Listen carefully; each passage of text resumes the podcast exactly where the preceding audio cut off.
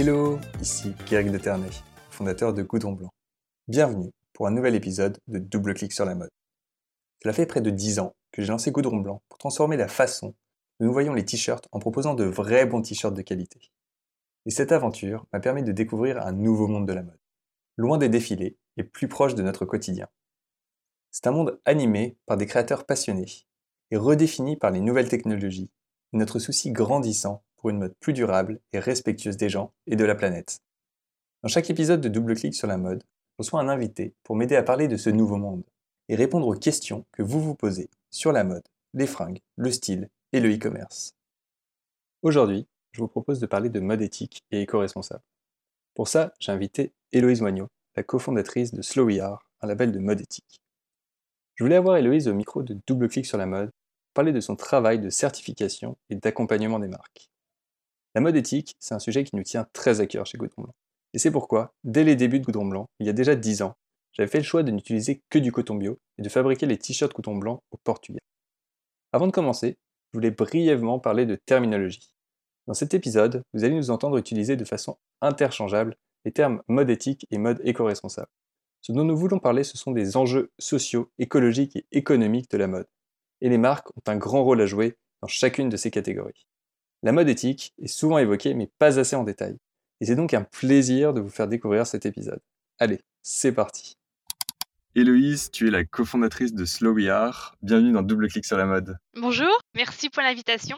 C'est un plaisir de t'avoir, de parler avec toi de mode éthique. Pour commencer, j'aimerais beaucoup que tu nous présentes ce que tu fais avec SloWeAre.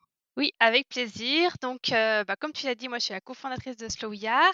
Donc, SloWeAre, c'est le label de confiance de la mode responsable. Notre travail, c'est d'une part d'évaluer la démarche éco-responsable des marques de mode. Et également, on a une très grosse partie de notre activité qui est orientée sensibilisation du grand public pour faciliter la transition vestimentaire vers une mode responsable. Alors, pourquoi créer un label de mode responsable ou même éco-responsable ? Alors, pourquoi ? Parce qu'au fait, aujourd'hui, on se retrouve face à énormément d'informations sur l'importance de changer sa façon de consommer. Donc, d'un côté, les marques commencent à s'intéresser au sujet, mais pas toujours d'une manière aussi impliquée qu'est-ce qu'elles prétendent être. Et donc, c'est important qu'il y ait un tiers de confiance qui vienne garantir la sincérité, l'authenticité, l'intégrité de la démarche éco-responsable d'une marque de mode pour éviter le greenwashing, tout simplement. Enfin, greenwashing, social washing, brainwashing, enfin, tout ce qui est en fait déclaration mensongère qui peut prêter à confusion et biaiser l'impact environnementale, sociale d'une démarche, parce qu'aujourd'hui, il n'y a pas le choix, il faut agir concrètement, il faut agir de manière avec de l'impact, et donc le greenwashing ne permet pas d'agir avec de l'impact. Donc du coup, l'importance de notre label, c'est justement de montrer des initiatives positives qui vont dans le bon sens, qui vont même plus loin que les réglementations, pour justement favoriser la transformation du secteur de l'industrie du textile. Et c'est important aussi de pouvoir accompagner le consommateur qui se retrouve un petit peu perdu dans une jungle d'informations et lui apporter des informations justement qui soient claires, pertinentes, qualifiées, qui soient vraiment sourcées. Et donc, c'est en partie ce que l'on fait à travers notre média. C'est vrai qu'il y a des gros problèmes en termes de... Enfin, ce qu'on peut mettre sous le terme de greenwashing. Parce que, en fait, il y a un manque de transparence d'un côté. Beaucoup de marques mettent en avant des choses qui sont pas nécessairement très positives, mais aussi parce que c'est difficile pour une marque de vraiment savoir la quantité d'informations qui est nécessaire en fait pour pouvoir noter l'impact de quelque chose est assez surprenante. Oui. Et donc j'imagine que vous accompagnez également les marques pour mieux comprendre quels sont les choix qu'elles doivent faire. Alors en fait nous on a mis en place il y a 5 ans maintenant un référentiel qui nous permet d'évaluer la démarche éco-responsable d'une marque de mode. Et je reviendrai sur l'importance de la démarche peut-être un petit peu plus tard. Ouais. Mais ce qu'il faut savoir, c'est que nous, quand on s'est créé, on n'est pas parti habillé en tête en se disant on va créer un label. On était vraiment en ouverture totale sur ce dont le secteur de la mode a besoin, aussi bien les marques que les consommateurs. Et donc nous, ce qu'on souhaitait dans un premier temps, c'était vraiment créer un mouvement autour de la mode éco-responsable. Et donc, c'est comme ça qu'on s'est vraiment lancé en créant une communauté grand public, auprès de laquelle en fait on organise des événements, des rencontres pour vraiment fédérer en fait les consommateurs, mais aussi bien comprendre quelles sont leurs motivations, leurs besoins, leurs objections aussi en termes de consommation ou autre, pour créer en fait une communauté de changemakers qui agissent concrètement et qui se soutiennent, qui se mobilisent, qui s'entraident aussi au quotidien. Parce qu'aujourd'hui, il y a une pluralité quand on s'intéresse à la consommation responsable, on peut y entrer par plein de leviers et de biais différents. Il faut quand même être motivé dans le temps. Quand on sait qu'on est plusieurs, qu'on est vraiment un groupe, c'est plus facile, en tout cas, de notre point de vue, de rester motivé. Et c'est un petit peu comme un entraînement, en fait. Quand on sait qu'on va à la salle de sport et qu'on retrouve des amis en salle de sport, on a plus envie d'y aller que quand si on fait son sport chez soi, tout seul, dans sa chambre. Et c'était quand les débuts de SloWeAre, d'ailleurs ? Alors, ça s'est fait en plusieurs étapes. Officiellement, février 2017, d'accord, avec le lancement de notre plateforme. Moi, en tout cas, je travaille sur le projet depuis plus longtemps que ça, puisque j'avais créé dès 2014-2015 des premiers événements physiques, mais qui n'étaient pas sous le nom de SloWeAre, mais sous un nom autre qui s'appelait Eco Fashion Paris. Donc, c'était un site d'information et une page sur Facebook qui permettait en fait d'organiser des vide dressing, des after-work et des éco-fashion tours pour faire connaître des boutiques, des ateliers de mode éco-responsable.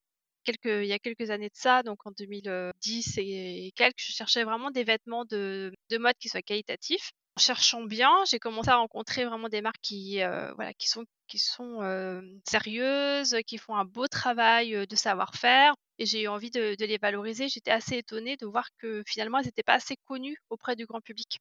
Donc c'est pour ça que on s'est d'abord intéressé, on va dire, aux consommateurs. C'est pour ça qu'aujourd'hui, SloWeAre, ce qu'on dit, c'est qu'on a un label de confiance destiné au grand public.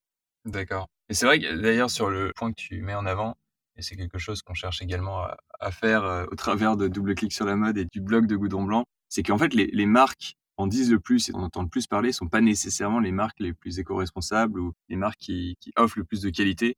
Il y a beaucoup de marques qui sont peu connues, qui méritent à être plus connues et à être introduites auprès d'un plus grand nombre. Tout à fait. En fait, quand on crée une marque, mais je pense que tu dois bien le savoir, il faut être multicasquette. Il y a la partie production, il y a la partie aussi communication, il y a énormément d'étapes pour fabriquer un vêtement et pour le distribuer et le faire connaître. Et souvent, en fait, les marques de mode éco-responsable se lancent dans des projets de confection, de marque, parce qu'elles ont une conviction qui est personnelle, elles veulent trouver du sens dans ce qu'elles font et elles ne viennent pas initialement toujours du secteur de la mode et donc elles s'engagent à 100% pour faire des bons produits, mais ce qui pêche après souvent c'est la visibilité, c'est comment le faire savoir, comment créer une communauté autour de sa marque. Et ça, c'est vrai que c'est plus des communicants qui ont des facilités là-dessus, ce qui n'est pas le cas pour toutes les marques et surtout pour les petites marques. Autre chose, c'est que souvent le budget de communication des grandes marques est beaucoup plus important et représente jusqu'à 40%, voire plus, du prix de vente du vêtement, ce qui n'est pas le cas pour les marques de mode éthique, puisqu'en fait, ce prix-là, ce budget-là, elles le consacrent à choisir des meilleures matières premières et à bien rémunérer leurs fournisseurs. Donc, c'est une inversion du business model, ce qui fait que les marques de mode éthique ont moins de budget de communication pour se faire connaître. Ce qui explique le fait qu'elles soient aussi moins connues. Et c'est ce qui nous a aussi motivés justement à lancer SloWeAre, c'était de leur apporter de la visibilité. Mais en fait, quand tu dis que vous êtes maintenant un label, qu'est-ce que tu entends en fait par label ? Alors, en fait, comme je te disais, donc là, il faut remonter un peu dans le temps. Donc, en 2017, quand on s'est lancé, notre objectif, c'était vraiment de créer donc une communauté, chose qu'on continue de faire. Et en parallèle de ça, on a créé un référentiel basé sur notre manifeste, qui à l'époque avait 20 engagements éco-responsables. Aujourd'hui, on est passé à 45. On a fait une refonte aussi de notre référentiel entre-temps. Et en fait, c'est ce travail-là de manifeste suivi d'un référentiel nous a permis de bâtir un cahier des charges qui nous permet d'auditer les marques. Parce que, en fait, dans notre travail, dans notre volonté de promouvoir la mode éco-responsable, c'était important pour nous de promouvoir et de valoriser les marques qui sont véritablement engagées, sans faire de greenwashing. Donc, c'était important d'avoir son propre cahier des charges. Et donc, certes, tu l'as dit, il y a énormément de labels qui existent dans le secteur du textile. Il y en a plus d'100 en toute transparence, qui concernent toute la partie, on va dire, plus matières premières pour la plupart. C'est ça, oui. On va retrouver pour les matières naturelles végétales, les matières animales, tout ce qui est recyclé, tout ce qui va concerner aussi le commerce équitable. Et on a aussi une famille de labels qui concerne les marques engagées avec une vision plus sur la transparence. Et c'est sur ce volet, sur cet aspect-là que nous, on va le plus se positionner.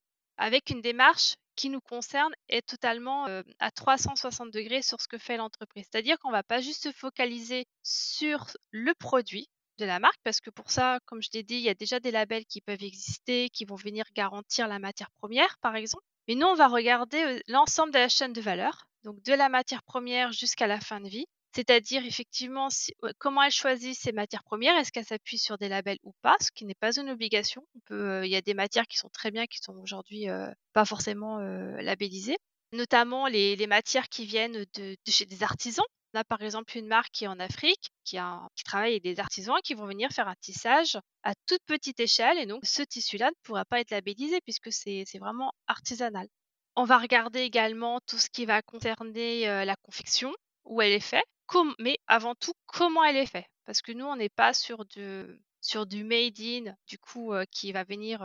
C'est-à-dire, le made in France, par exemple, si je viens sur ce critère-là, c'est un engagement en soi. Oui. Mais pour nous, il faut aller aussi plus loin que d'où c'est fabriqué, mais c'est surtout comment c'est fabriqué, dans quelles conditions, par qui, quelle est la rémunération. Donc, c'est tout un aspect. Est-ce que la marque, par exemple, va aller s'engager à rémunérer ses fournisseurs plus que, par exemple, le salaire du pays? Est-ce qu'elle va venir s'assurer que le matériel, par exemple, pour réduire le son des machines est bien mis en place? Enfin, voilà, c'est plein d'aspects comme ça que nous, on va venir regarder. On va challenger la marque pour qu'elle se pose les bonnes questions. Donc ça, c'est ce qu'on entend par comment c'est fabriqué. Ensuite, il y a tout ce qui va concerner la distribution. Quels sont les packagings utilisés, par exemple? Quels sont les moyens de transport, etc. Et on va regarder aussi la fin de vie. Est-ce que, par exemple, est-ce que la marque se projette sur la fin d'utilisation par l'utilisateur initial du produit? Donc, est-ce qu'elle va, par exemple, mettre en place un service de collecte, de consigne, de recyclage, etc. Il y a plein de choses qu'on peut mettre en place. Et donc, on va venir regarder tout ça d'un point de vue plus chaîne de valeur. Mais c'est pas tout, parce qu'on peut très bien faire les choses, on va dire, correctement pour un produit, pour un ensemble de produits. Mais ce qui est aussi important pour venir garantir le fait que la marque soit vraiment engagée, c'est aussi ce qu'elle met en place au niveau de sa structure, au niveau de sa gouvernance. Qui sont les parties prenantes? Qui sont les fondateurs, par exemple? Qu'est-ce qui les a motivés à créer leur marque? Donc, du coup, ça vient aussi se questionner sur les aspects liés à la raison d'être de l'entreprise, à sa mission d'entreprise, comment elle intègre aussi d'un point de vue culture de l'entreprise, la mixité, la parité sociale, la parité des genres, la mixité sociale, toutes ces questions-là. Et puis également les pratiques RSE, sociales, environnementales et économiques. Et puis, quelque chose de très important pour nous et qui est le fil conducteur de notre référentiel, c'est le manifeste. Donc, comme je te l'avais dit, nous, on a 45 engagements qui sont classés en 12 familles. Et donc, c'est vraiment le fil rouge de notre cahier des charges, avec aussi une spécificité qui est souvent oubliée dans le secteur du textile et dans les labels industriels, je dirais, c'est tout ce qui concerne la culture.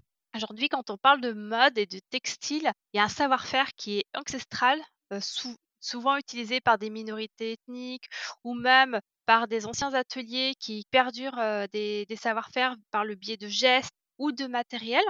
Bah nous, en fait, dans notre référentiel, on a intégré cette spécificité-là qui est celle du patrimoine et de la transmission qui est parfois orale aussi.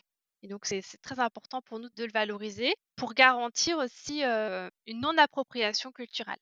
J'avais deux questions qui sont assez liées. Parce qu'en fait, si je comprends bien, ce que vous établissez, c'est un élément de transparence pour la marque. Vous l'aidez en fait, à communiquer sur beaucoup de ses pratiques et en même temps aussi à les améliorer. Comment est-ce que vous, d'un côté, vous assurez de récupérer les bonnes données, les bonnes informations et de contrôler la qualité de ces informations pour s'assurer que c'est correctement, ça reflète correctement la réalité. Et de l'autre côté, comment est-ce que vous faites pour vous assurer d'aider la marque et vous-même de communiquer sur ces informations? Par exemple, tu parlais d'un élément très important qui est le côté culturel, du savoir-faire. Et comment est-ce qu'on fait pour s'assurer de communiquer ce genre de choses ou également la qualité de travail des personnes dans les ateliers qui produisent les vêtements.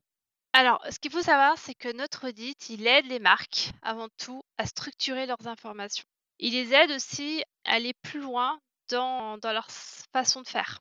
On s'adresse à des marques qui sont de base, qui ont dans leur ADN l'éco-responsabilité. Mais si elles veulent se faire labelliser SloWeAre aujourd'hui, c'est souvent parce qu'elles veulent se challenger, se hisser en fait dans le top en fait de l'éco-responsabilité. Elles veulent pas se reposer quelque part sur leurs acquis. Elles veulent aller encore plus loin d'année en année. Donc le référentiel est vraiment là pour les aider à ça. Et donc on a mis en place ce fameux cahier des charges qui se base sur 350 questions, donc 13 thématiques. Et chacune de ces des questions que l'on aborde avec les marques sont soumises à justification. Donc, on a besoin de justificatifs à la clé, donc avec des documents en fait qu'on leur demande de nous fournir. Quand c'est aussi des marques qui produisent à l'étranger, c'est important pour nous qu'elles puissent se rendre dans les pays de fabrication pendant la production.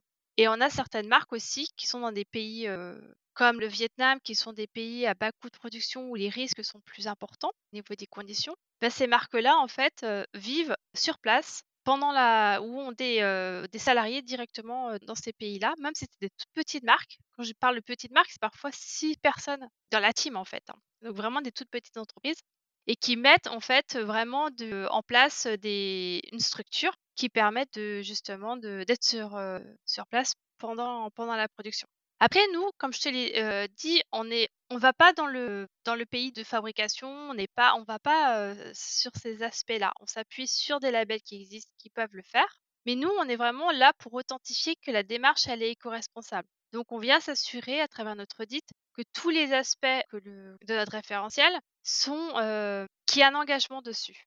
Et on a des aspects qui sont obligatoires. Et on a des aspects aussi qui sont des axes d'amélioration continue. C'est-à-dire qu'on ne peut pas demander forcément à une marque de checker les 45 engagements de notre manifeste. Ce serait pas possible à date. Peut-être dans l'avenir, mais ce serait aujourd'hui un peu complexe. Parce qu'on a des engagements, par exemple, on ne peut pas demander de faire du recyclage et de faire de l'upcycling. On peut choisir, voilà. Il y a des arbitrages à faire et ça, c'est important pour les marques de se baser sur nos 45 engagements pour se dire, bah voilà, ça, je peux le faire à date. Je peux l'initier dans 6 mois, dans un an, dans un an et demi. Mais en tout cas, c'est un beau chemin de route. Ce que tu dis là est aussi très important, je pense, à souligner toujours des arbitrages quand on est une marque. Comme tu dis, c'est impossible de tout faire parfaitement.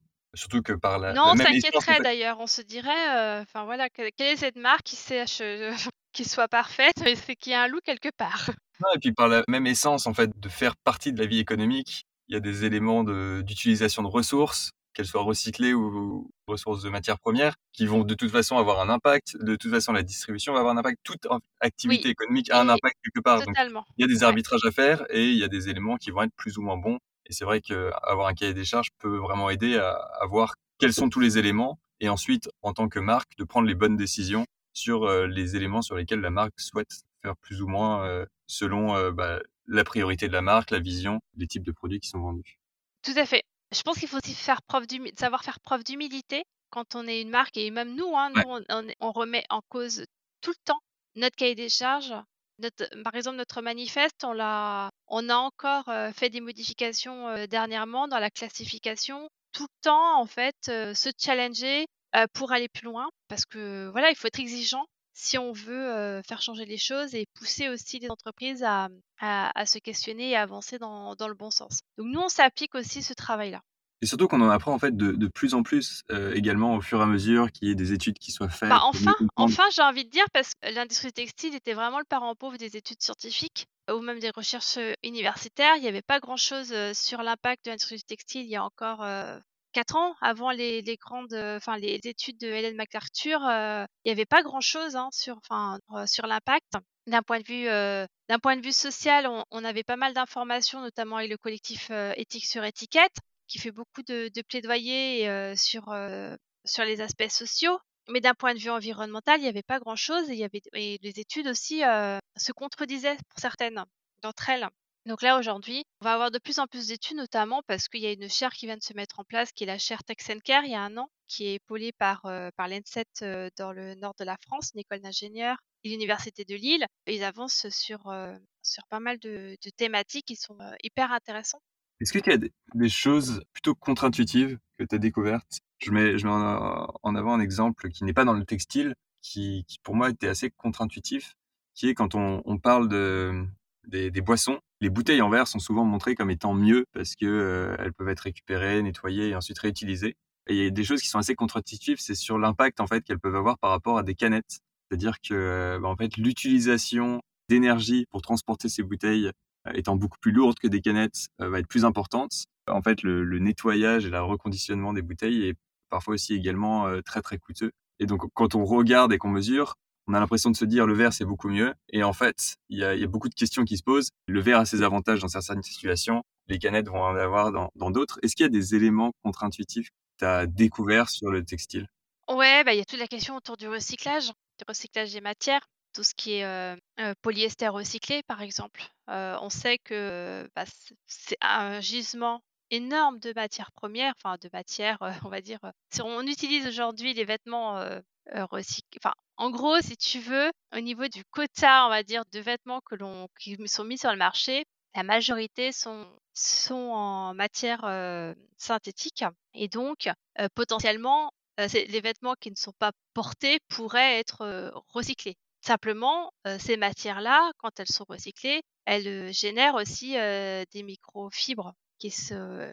Et même quand elles ne sont pas recyclées d'ailleurs, quand on les matières synthétiques de manière générale rejettent toutes des microfibres. Mais on se dit, si on les recycle, c'est bien parce qu'on évite de reproduire, de générer en fait de nouvelles extractions pétrolières par exemple, qui vont donner lieu à une nouvelle fibre, etc., qui sera une fibre synthétique et tout ça. Et en fait, il y a le quid de savoir finalement est-ce qu'on recycle pas, parce que dans tous les cas, il y a ces microfibres qui sont rejetées dans les eaux. Donc c'est pour ça que quand je parle d'arbitrage, c'est toujours un peu une question à se poser. Et aujourd'hui, en fait, il y a des marques qui décident d'être sur du recyclé parce que ça permet d'éviter l'extraction de nouvelles matières, mais il y a toujours ce risque pour l'environnement et pour la santé. Donc après, une des questions à se poser, c'est est-ce que ces vêtements-là qu'on va utiliser, c'est pour des vêtements, on va dire, du quotidien, qu'on va laver régulièrement, auquel cas le risque est effectivement plus important, ou au contraire, on va travailler sur des produits comme des chaussures ou des articles qui n'ont pas besoin d'être lavés régulièrement pour limiter l'impact sur l'environnement. Je voulais savoir également donc, sur le travail du label. Tu disais que vous aidez à donner un cahier des charges, vous indiquez quels sont les éléments importants. Il faut que les marques soient aussi très proches de leurs ateliers parce que c'est là où énormément de choses se passent et c'est vrai que tous les ateliers ne sont pas égaux. Quels sont les éléments importants, parce qu'on ne va pas citer les 350 questions, les éléments vraiment importants que tu aimerais surligner pour que les personnes qui s'intéressent vraiment à la mode puissent mieux comprendre quelles sont les choses auxquelles doivent faire attention. D'un point de vue plus consommateur. Ouais, c'est ça. Oui, alors regardez l'étiquette en composition de son vêtement, c'est je pense la première information qu'on peut avoir assez facilement. Donc, faire attention au type de matière qui compose ce vêtement, si c'est plutôt un vêtement monomatière ou s'il y a plusieurs matières. Donc, essayer de privilégier au maximum les matières naturelles, comme le lin, le coton, ou alors des matières comme le tencel, qui restent très intéressantes. Il y a également... alors, quand on achète, c'est important de se dire, finalement, je veux réduire mon impact environnemental, donc je vais acheter des bons produits, donc je vais m'orienter vers des bonnes marques. Mais il y a aussi tout ce qui est impact consommateur qui est lié à l'usage, qu'on oublie souvent en fait. Donc il y a aussi l'entretien qui est aussi très important. C'est ce vêtement qu'on achète, comment on va faire en sorte qu'il dure longtemps dans le temps. Et souvent quand on achète un vêtement pas cher, quelque part on se préoccupe pas trop s'il va durer dans le temps. On sait que si on l'a acheté 5 €, il va être un peu jetable. Donc on va pas regarder la fabrication. Donc moi ma recommandation c'est que pour tout type de vêtements que l'on veut acheter dans le futur, c'est de se poser la question de est-ce qu'on en a besoin. Donc pour éviter déjà l'achat d'impulsion et aussi se poser la question de est-ce que ce vêtement, je vais pouvoir le porter avec plusieurs tenues. Donc, c'est la règle des...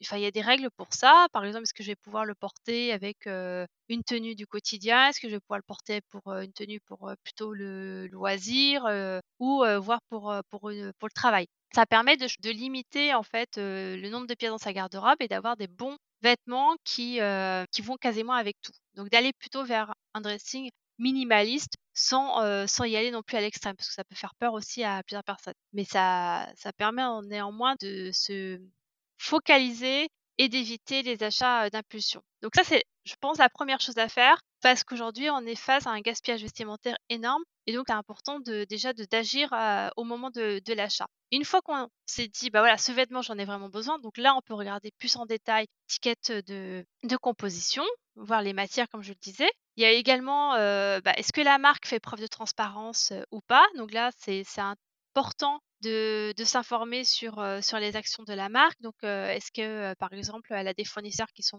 labellisés? Est-ce que la démarche de la marque est engagée ou pas? Si elle est engagée, sur quels aspects? Est-ce qu'il y a des aspects qui sont plus clairs que d'autres? Auquel cas, s'il y a des aspects qui sont un peu flous, lesquels sont-ils? Parce que finalement, ça peut y avoir un risque effectivement de greenwashing. Donc, en toute transparence, vaut mieux aller chez des marques qui sont indépendantes que dans des grandes enseignes, en tout cas, si on veut faire un achat qui soit vraiment conscient à l'heure actuelle. Et donc, nous, on a mis en place une méthodologie qui s'appelle la méthode Green, qui est là pour aider le consommateur. En fait, Green, ça reprend tout simplement un moyen mémotechnique assez basique. Green, le G veut dire gratter le discours de la marque. Ça implique effectivement de se renseigner un petit peu en amont sur ce que fait la marque, sur ses conditions de travail, est-ce qu'elle utilise des matières qui sont par exemple biologiques, recyclées. Vérifier aussi parfois qu'est-ce qui peut se cacher derrière certaines mentions comme collection responsable, produit de manière durable. Parfois c'est des indications un peu floues. Quand on ne sait pas, poser la question à la marque. Pourquoi elle utilise ces termes? Est-ce qu'ils sont justifiés ou pas? Il y a quelque chose dans ce que tu as dit, c'est le côté de collection responsable. Il faut faire très attention aussi effectivement aux marques qui vont mettre en avant une collection en particulier et qui font un énorme élément de greenwashing en disant « Oh, regardez ce qu'on a fait sur 15% de notre collection, mais par contre, tout le reste, on ne fait pas très attention. » Oui, cette collection-là, elle est là pour faire oublier tout le reste et améliorer l'image de la marque et voire susciter aussi des achats qui sont déculpabilisants. Ça peut produire des comportements du type j'ai acheté un t-shirt en coton bio, mais en parallèle de ça, j'achète 3-4 autres pièces dont je n'avais pas besoin, mais c'est pas grave, j'ai acheté un t-shirt en coton bio, donc je me suis rattrapée. Il y a un effet rebond qui peut être assez important. D'où l'importance de vraiment aller dans des endroits qui sont des boutiques engagées et également de se poser la question de quoi j'ai réellement besoin pour éviter les achats d'impulsion. Parce que sinon, on arrive vite à acheter des pièces, même si elles sont plus ou moins éco-responsables, qui ne seront pas utilisées et on participe néanmoins quand même au gaspillage vestimentaire. Et je pense qu'aujourd'hui, c'est un vrai sujet de société, il faut en parler de plus en plus. Tout à fait, c'est moi une des choses que je fais à titre personnel, c'est de ne jamais acheter sur le moment. C'est-à-dire que je vais toujours réfléchir à l'achat, même si j'essaie quelque chose qui me plaît beaucoup, je vais pas le prendre, je me dis tant pis, je retournerai dans la boutique ou je commanderai en ligne parce que je vais pouvoir réfléchir. Instinctivement, je suis intéressé par cette pièce, mais il faut faire attention. Et c'est vrai que les marques... Dire, est-ce que j'y pense encore dans 3 jours? Est-ce que finalement, le matin, quand je me suis levée, je me suis dit, cette pièce, elle irait bien avec ça, ça, ça dans mon dressing. Et si finalement on l'oublie ou qu'on hésite trop longtemps, c'est qu'on n'en a pas besoin. C'est vrai, quand il y a un doute, il n'y a plus de doute en fait. Voilà, c'est ça. Donc, il faut savoir s'écouter, suivre son intuition. Donc, ça nécessite effectivement d'être un petit peu plus en conscience avec soi-même.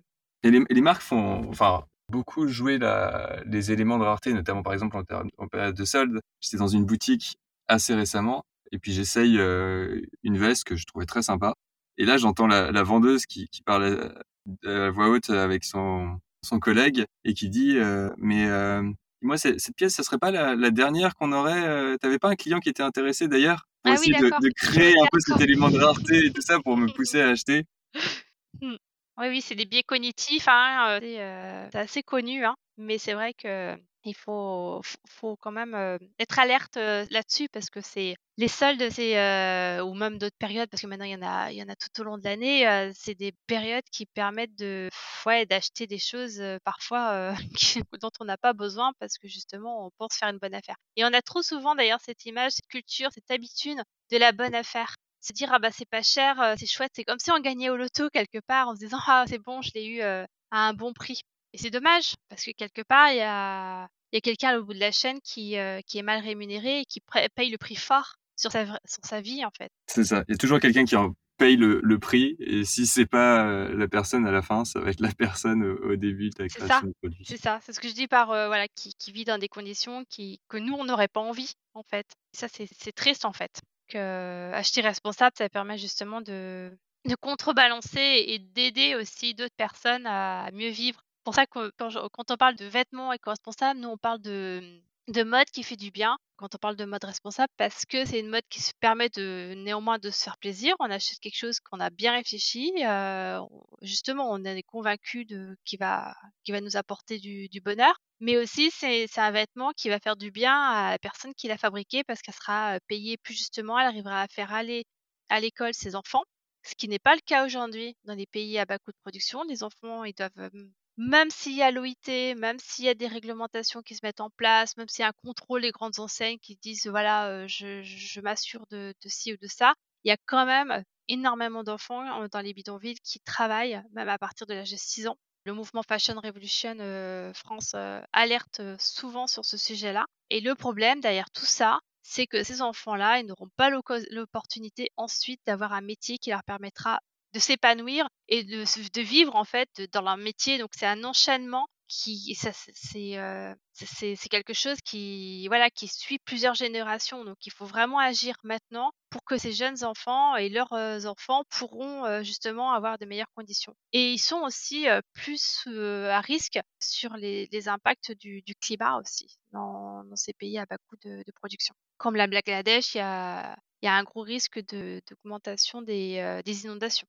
Donc, c'est des populations qui pourraient être amenées à devoir bouger aussi. Donc, des victimes du changement climatique. Donc, ce que tu dis, c'est qu'en tant que consommateur, il est très important, quand on achète des vêtements qui sont fabriqués dans des pays à bas coût, de faire encore plus attention qu'ailleurs. Parce que c'est vrai qu'on se dit... Ouais. Un atelier au Portugal, un atelier en France, quand même soumis à des réglementations assez strictes du droit du travail, ce qui n'est pas nécessairement le cas sur des pays en Asie. Et donc, il faut faire encore plus attention. Voilà, il faut bien regarder quel est l'engagement de la marque. C'est pas parce que c'est fabriqué en Asie que c'est pas bien fait. Hein. Ça, faut vraiment pas stigmatiser ça. En revanche, voilà, quand c'est mais il y a effectivement plus de risques. Donc, du coup, il y a plus de chances d'avoir un bon atelier sur des marques qui soient éco-responsables, en tout cas qui se sont créées pour avoir une action sociale dans ces pays-là, que via les grandes enseignes. J'avais une question sur les tendances. On a parlé beaucoup de mode éco-responsable. Il y a quelque chose un ovni dans le monde de la mode ces dernières années, qui est Shein, plateforme chinoise qui bouleverse la fast fashion en faisant de l'ultra fast fashion. Ouais. Et on voit en fait une montée en force de cette plateforme, et qui s'adresse notamment beaucoup aux jeunes, dont on dit qu'ils sont souvent prêtent souvent plus attention aux éléments de développement durable. Et je voulais savoir quelle était ton analyse de cette contre-tendance dans un sens qui va un peu à l'encontre de ce dont on pense serait l'évolution normale de la mode, qui est d'aller vers quelque chose de plus éco-responsable, et qui, à un moment où l'éco-responsabilité s'installait beaucoup, est venue bouleverser vraiment ça avec une ultra fast fashion.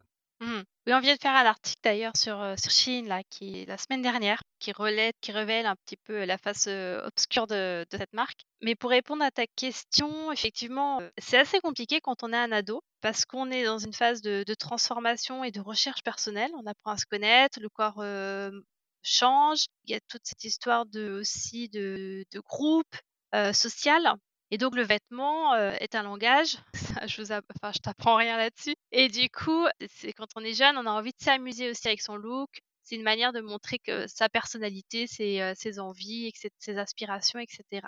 Et aujourd'hui, effectivement, on se retrouve face à une marque d'ultra fast fashion, Shein, qui propose des vêtements vraiment pas chers, moins parfois à moins de 1,45 € parce qu'il y a des promotions en cascade. C'est assez hallucinant ce site. Enfin, c'est vraiment ce qu'il y a de partout. Personnellement pas comment on peut se repérer là-dessus, mais en tout cas ça suscite en fait l'engouement parce que ça repose sur des bas prix, mais aussi sur la promotion des influenceurs qui en parlent. Donc du coup, c'est devenu quelque part presque cool d'avoir un vêtement jetable qu'on va porter qu'une fois ou pour juste se poser pour une photo Instagram que l'on va ensuite mettre à la poubelle et on n'aura pas de scrupules parce que finalement, il a été tellement peu cher, moins cher qu'un ticket de métro par exemple, que finalement, il n'y a pas d'engagement d'un point de vue du portefeuille. Voilà, il n'y a pas de conséquences négatives quelque part pour la personne qui l'a acheté. Et ça n'a pas d'impact, quoi. Et de l'autre côté, effectivement, tu le soulignes, il y a ces mouvements qui alertent sur l'impact, sur l'empreinte climatique. C'est toute la complexité de l'humain, de se dire, j'ai envie d'aller vers un monde qui est meilleur, mais d'un autre côté, j'ai envie de vivre l'instant présent à fond. C'est vrai qu'il faut réussir à le contrebalancer. Moi, je pense qu'aujourd'hui, il va falloir faire un gros travail aussi d'influence auprès justement des influenceurs pour les sensibiliser eux-mêmes à leur propre impact, parce que c'est plus possible de voir autant de promotions, autant de discours qui poussent à la vente sur les réseaux sociaux. C'est malsain. Donc moi, je pense qu'il faut faire quelque chose pour les former, pour les sensibiliser davantage, pour les raisonner, parce qu'ils ont un rôle majeur aussi à jouer sur cette transition. Je ne sais pas si j'ai répondu à la question. Tout à fait. Et c'est vrai que c'est toujours une tension qui est assez énorme entre ce qu'une marque ou un influenceur va vouloir faire, qui est de vendre, parce que c'est comme ça qu'il y a une rémunération qui est faite, et effectivement savoir à quel niveau ça devient trop. Et comme tu dis, le plus important, c'est au final que nous, en tant que consommateurs, on soit vraiment bien informés et éduqués sur les bonnes pratiques, sur les informations qui sont très importantes à regarder, et également sur le fait de savoir si c'est quelque chose qui va nous être utile. Comme tu dis, l'usage, c'est presque l'élément le plus important, au-delà de tout, de savoir si c'est quelque chose qu'on va porter, qui va nous faire plaisir et qui sera utilisé fréquemment, et potentiellement aussi penser qu'est-ce qu'on en fait une fois qu'on l'utilisera. Et après, je pense aussi que la réglementation, l'État aurait vraiment aussi des choses à faire pour limiter l'importation de vêtements qui soient aussi peu qualitatifs et respectueux de l'humain et de l'environnement. Comment est-ce que tu pourrais contrôler ça ? Des taxes peut-être. Favoriser aussi les marques qui sont éco-responsables. Je pense ça serait pas mal de mieux les mettre en valeur, peut-être avec moins de TVA pour les produits éco-responsables. Je sais pas, il y a des pistes en réflexion. Il y a un mouvement dont on fait partie avec SloWeAre qui est très intéressant et qui, à mon sens, apporte des éléments de réponse. C'est en mode climat, un mouvement qui rassemble 400 marques. Enfin, ça bouge vite, mais je crois qu'aujourd'hui, c'est 400 marques qui sont mobilisées autour de ce mouvement et qui est là pour faire un travail de lobbying positif auprès de l'État pour favoriser les marques qui font bien. Dernière question pour moi. Quel va être le futur de SloWeAre ? Où est-ce que tu vois votre label dans le futur ? Plus proche encore des consommateurs et de la sensibilisation. Plus d'actions directes avec eux, pour les accompagner, les aider à avoir davantage les cartes en main pour mieux choisir leurs vêtements, et puis aussi sensibiliser à plus grande échelle. Aujourd'hui, c'est vrai qu'on a fait un gros travail sur le consommateur, mais on s'intéresse aussi aux plus jeunes, dans les collèges, dans les lycées, dans les écoles de mode, dans les écoles d'ingénieurs, pour vraiment former aussi cette nouvelle génération et accompagner aussi les marques encore plus loin dans ce qu'elles font. Donc, avec des outils aussi qu'on peut mettre en place et sur lesquels on travaille. Génial. En tout cas, bravo pour cette super initiative, ce super label. Héloïse, c'était vraiment un plaisir de t'avoir au micro de Double clic sur la mode. Merci, plaisir partagé. Merci beaucoup encore pour l'invitation. Et puis, si tu as des questions, n'hésite pas Merci beaucoup. À revenir vers moi. En tout cas, j'espère que cet épisode vous a plu. Sachez qu'il y a plein de nouveaux épisodes qui arrivent, et j'ai vraiment hâte de les partager avec vous. Pour ne rien rater, abonnez-vous à Double clic sur la mode. Et n'hésitez pas à parler du podcast à vos amis et à laisser un avis pour nous dire ce que vous pensez des sujets que j'aborde avec les invités. Je voulais aussi vous en dire plus sur Goudron Blanc. Cela fait près de 10 ans que Goudron Blanc existe. À l'époque, je m'étais rendu compte que de plus en plus d'hommes voulaient des vêtements de bonne qualité. Ce n'était pas facile de trouver un bon t-shirt. C'est cet idéal du t-shirt de qualité qui m'a poussé à lancer Goudron Blanc. J'avais en tête un t-shirt bien coupé, un tissu épais et ultra doux, des couleurs sympas à porter. Et honnêtement, le résultat est vraiment top. Allez, je vous en dis pas plus. Le mieux, c'est que vous alliez faire un tour sur la boutique pour vous en rendre compte. Donc rendez-vous sur goudronblanc.com ou cherchez Goudron Blanc sur Google.